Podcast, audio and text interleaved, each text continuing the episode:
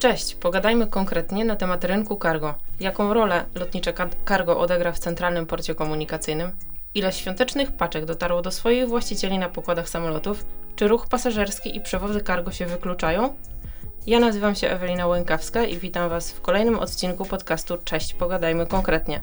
Razem ze mną w studiu jest Emil Szafnicki, starszy specjalista do spraw planowania cargo. Dzień dobry.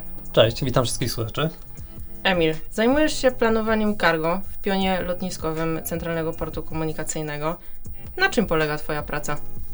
E, przede wszystkim do moich codziennych zadań możemy zaliczyć wykonywanie analiz z zakresu e, obiektów pełniących funkcję cargo, e, weryfikację prognoz ruchu cargo i dobranych parametrów oraz dostarczanie informacji i analiz w celu wsparcia długoterminowych projektów strategicznych, które realizowane są w spółce. Pracuję w pionie lotniskowym w dziale strategii i planowania na stanowisku starszego specjalisty do spraw, do spraw planowania cargo. Jak sama nazwa wskazuje, moim zadaniem jest zaplanowanie infrastruktury cargo. I tutaj powtarzające się słowo planowanie nie jest bezcelowe, e, ponieważ e, to kluczowy etap poprzedzający prace projektowe i budowlane.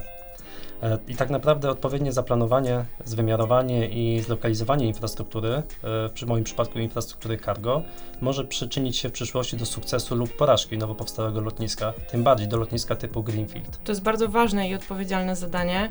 Mm, w ogóle cargo jest e, bardzo interesującym tematem, natomiast powiedz mi, zdradź naszym słuchaczom, skąd w ogóle u Ciebie zainteresowanie rynkiem cargo? Skąd wybór takiego zawodu?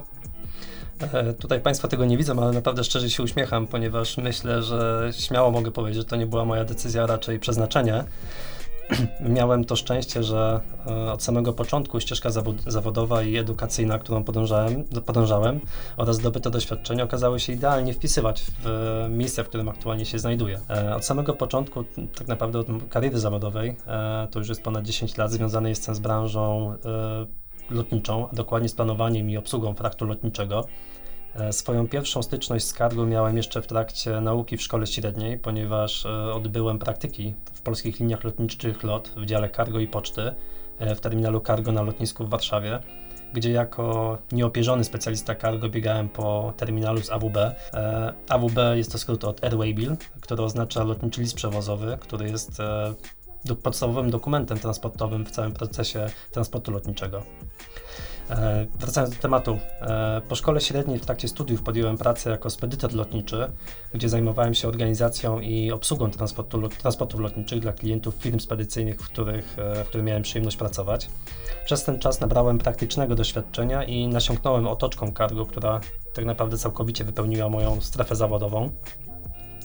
E, byłem również w codziennym kontakcie z liniami lotniczymi, agentami handlingowymi, e, przewoźnikami drogowymi, organami celno-skarbowymi, jak również takimi instytucjami jak Urząd Lotnictwa Cywilnego i, i AJATA. Przez kilka kolejnych lat byłem kierownikiem działu lotniczego i agencji celnej, gdzie sprawowałem nadzór nad e, planowaniem i obsługą, planowaniem, obsługą i przebiegiem procesów operacyjnych dotyczących obsługi cargo. I może już podsumowując, e, łącząc moją edukację i doświadczenie zawodowe, e, można powiedzieć, że jestem zawodowym logistykiem, prawnikiem, ponieważ również z zakresu e, prawa lotniczego.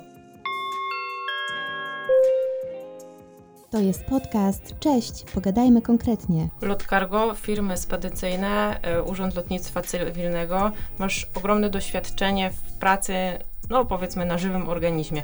W Centralnym Porcie Komunikacyjnym planujemy na pewno Twoja praca różni się znacznie od e, dotychczasowego doświadczenia. Powiedz w takim razie, mm, dlaczego ten etap planowania jest tak ważny? E, planowanie jest przede wszystkim bardzo złożonym i czasochłonnym procesem. Odpowiednie zaplanowanie infrastruktury jest krytyczne dla przyszłego funkcjonowania całego lotniska i strefy cargo. Zaplanowanie infrastruktury infrastruktury, która będzie efektywna, jest kluczowe już na wczesnym etapie. Przy czym należy pamiętać, że planowanie jest dopiero pierwszym etapem tworzenia infrastruktury, ponieważ po planowaniu następuje projektowanie i dopiero potem dochodzimy do budowania, czyli tak naprawdę urzeczywistnienie wszystkiego tego, co w tym momencie przygotowujemy. E, I tutaj należy pamiętać, że lotnisko takiej skali jak Centralny Port Komunikacyjny e, musi zapewnić przyszłym użytkownikom w pełni efektywną i w sumie też mogę powiedzieć efektowną e, infrastrukturę cargo, która będzie mogła konkurować z takimi portami jak Frankfurt czy Amsterdam. Już teraz musimy myśleć o rozwiązaniach, które będą atrakcyjne pod względem operacyjnym dla przewoźników lotniczych, jak również dla pozostałych uczestników e, łańcucha dostaw.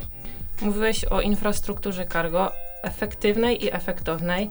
Ja jako użytkownik, pasażer lotniska, e, no najczęściej oglądam po prostu terminal pasażerski i ta infrastruktura cargo jest dla mnie niedostępna. Gdzie w porcie lotniczym jest miejsce dla towarów? Tak, zgadza się. Pas pasażerowie zazwyczaj widzą terminal pasażerski, natomiast e, cargo ma, ma taki sam odpowiednik.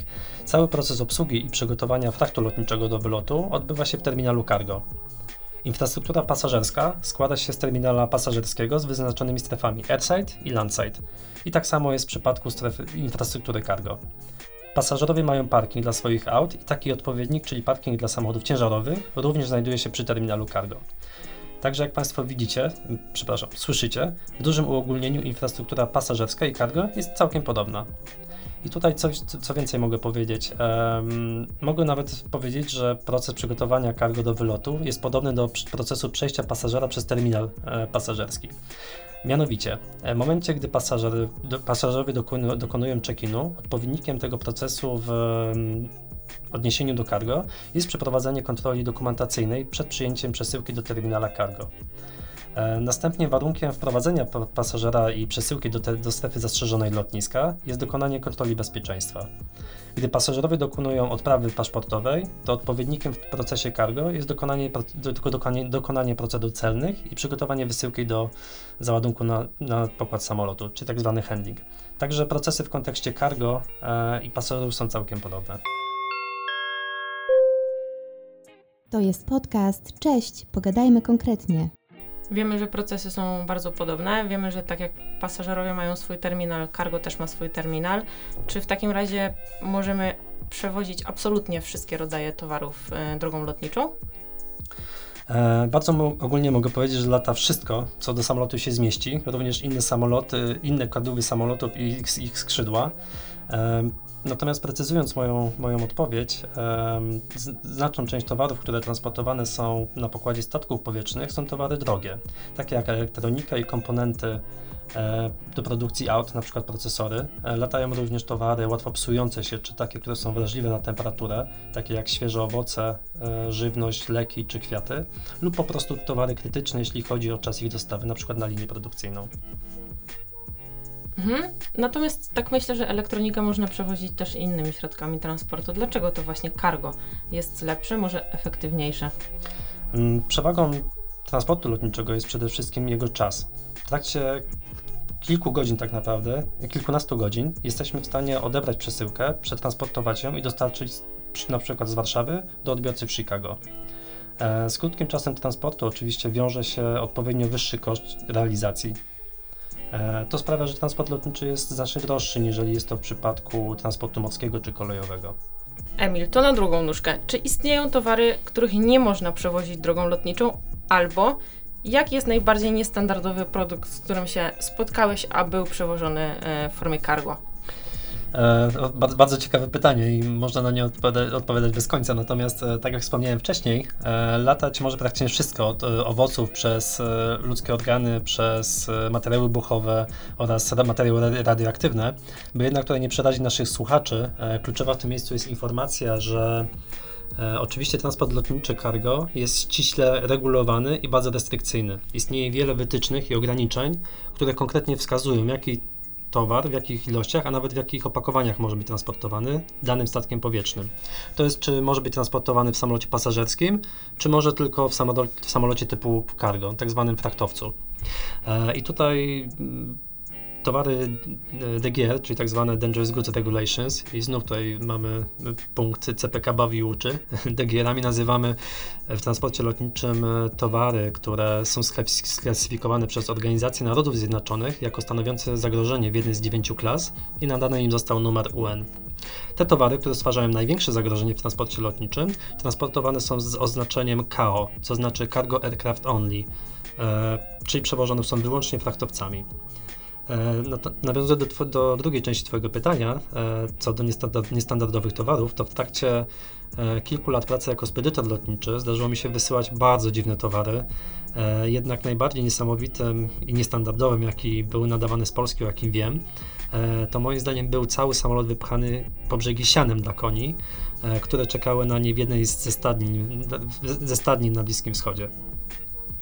Tutaj jednak jestem przekonany, że wielu z naszych e, słuchaczy bardzo by się zdziwiło, gdyby dowiedzieli się, z czym dokładnie latali e, pod swoimi stopami. Jednak pozostawmy szczegóły. To, co znajduje się w bagażniku pod pasażerami, jest słodką tajemnicą kapitana statku powietrznego.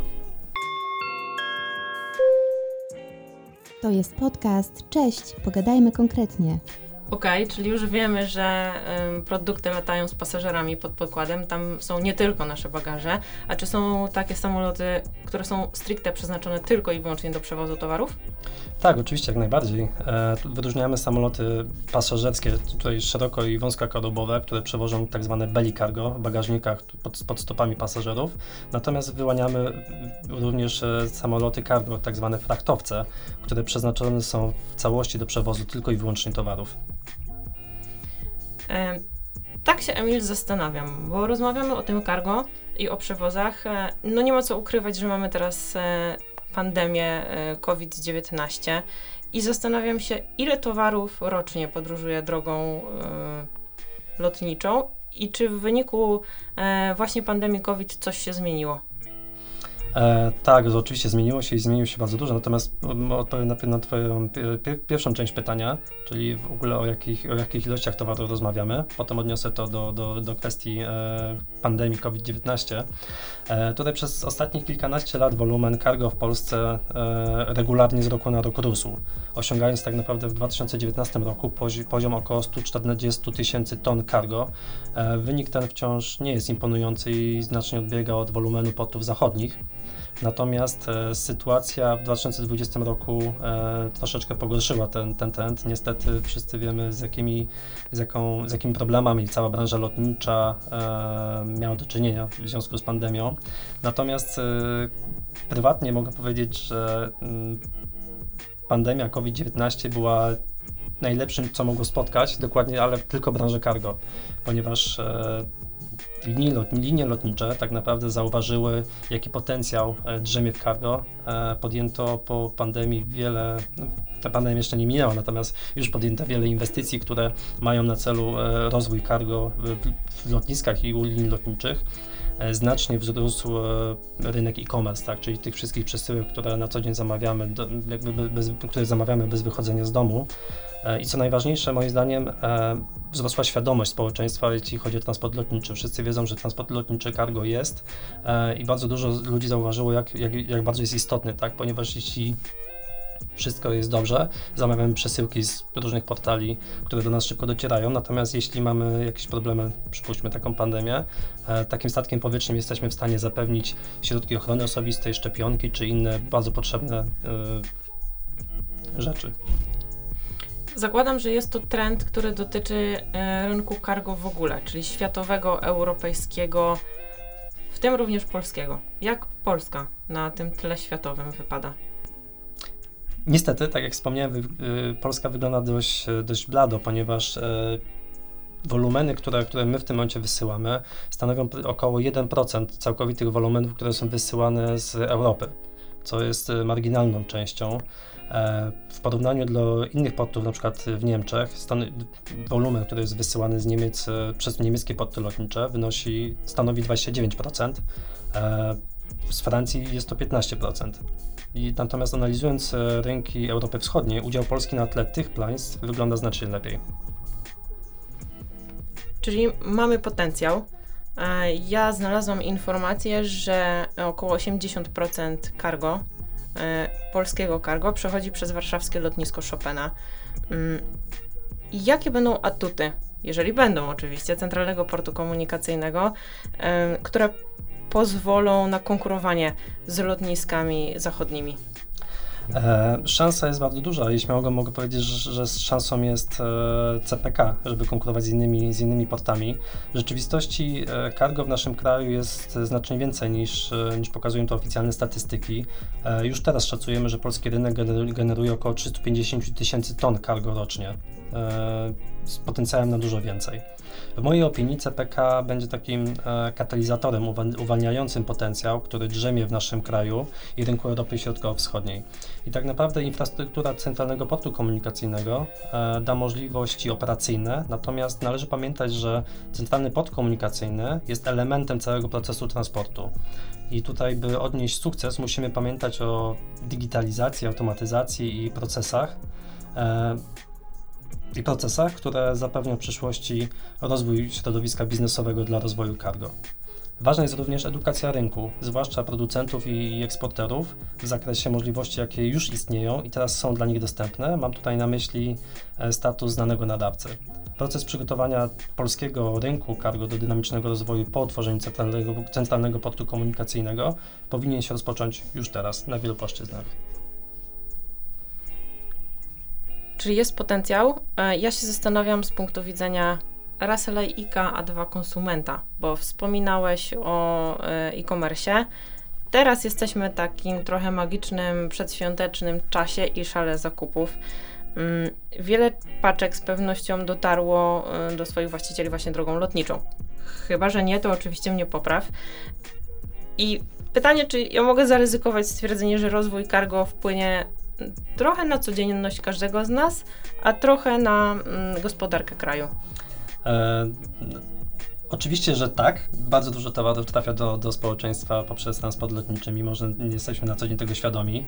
I tutaj nawiązując do okresu świątecznego e, w takim naszym świecie e, cargo, w takim naszym świecie lotniczym, taki okres świąteczny jest nazywany peak season, czyli taki okres zwiększonej ilości przesyłek, które transportowane są właśnie pod, pod choinki, e, tutaj do, pod choinki jako, jako prezenty. Jeśli chodzi o gospodarkę, mm, to oczywiście tak, jakby transport lotniczy, mm, skłonny jestem nawet powiedzieć, że jest transportem, że jest motorem napędowym gospodarki. E, jak już wiemy, transport, towary transportowane drogą lotniczą zazwyczaj są dużej wartości. A co za tym idzie, w przypadku np. importów takich towarów, wpływy do budżetu z tytułu cła i podatków w skali roku są miliardowe. Infrastruktura lotniskowa, czy w ogóle ta transportowa, zachęca podmioty gospodarcze do lokalizowania się w takich okolicach i budowania swoich parków logistycznych produkcyjnych i magazynowych. E, I tutaj mogę powiedzieć, że w sumie kluczem do sukcesu CPK i Polski w zakresie transportu jest lokalizacja, bo jesteśmy pierwszym krajem Unii Europejskiej od, od wschodu. Centralny port komunikacyjny będzie największym portem e, w Unii, w Europie Środkowo-Wschodniej. E, Polska również leży na skrzyżowaniu, na skrzyżowaniu wszystkich najważniejszych korytarzy transportowych pomiędzy Europą Zachodnią a Wschodnią, a nawet Azją. O lokalizacji Centralnego Portu Komunikacyjnego na pewno jeszcze będziemy rozmawiali. Emil, ja Tobie dzisiaj bardzo dziękuję za spotkanie, za podzielenie się wiedzą i pasją, którą ja widzę w oczach słuchacza nie do końca. O rynku cargo będziemy na pewno jeszcze rozmawiali. Na pewno będziemy rozmawiali o tym, jak powstaje centralny port komunikacyjny, Zresztą w tajemnicy powiem, że za tydzień Kuba Bolewicz e, poprowadzi dla Was rozmowę naprawdę wysokich lotów. Mm, cóż, na zakończenie ważna informacja. Cieszymy się, że nas słuchacie i dajecie o tym znać e, za pomocą naszych social mediów. Dlatego specjalnie dla Was utworzyliśmy skrzynkę mailową podcasty.cpk.pl. Przesyłajcie na nią pytania, a także propozycje tematów, o których chcielibyście, żebyśmy porozmawiali z naszymi ekspertami. Za kilka dni święta Bożego Narodzenia. Niech to będzie dla Was magiczny czas, pełen ciepła, radości i optymizmu. E, Emil, dziękuję raz jeszcze i do usłyszenia. Dziękuję bardzo, to była prawdziwa przyjemność. Dzięki, trzymajcie się. To był podcast. Cześć, pogadajmy konkretnie.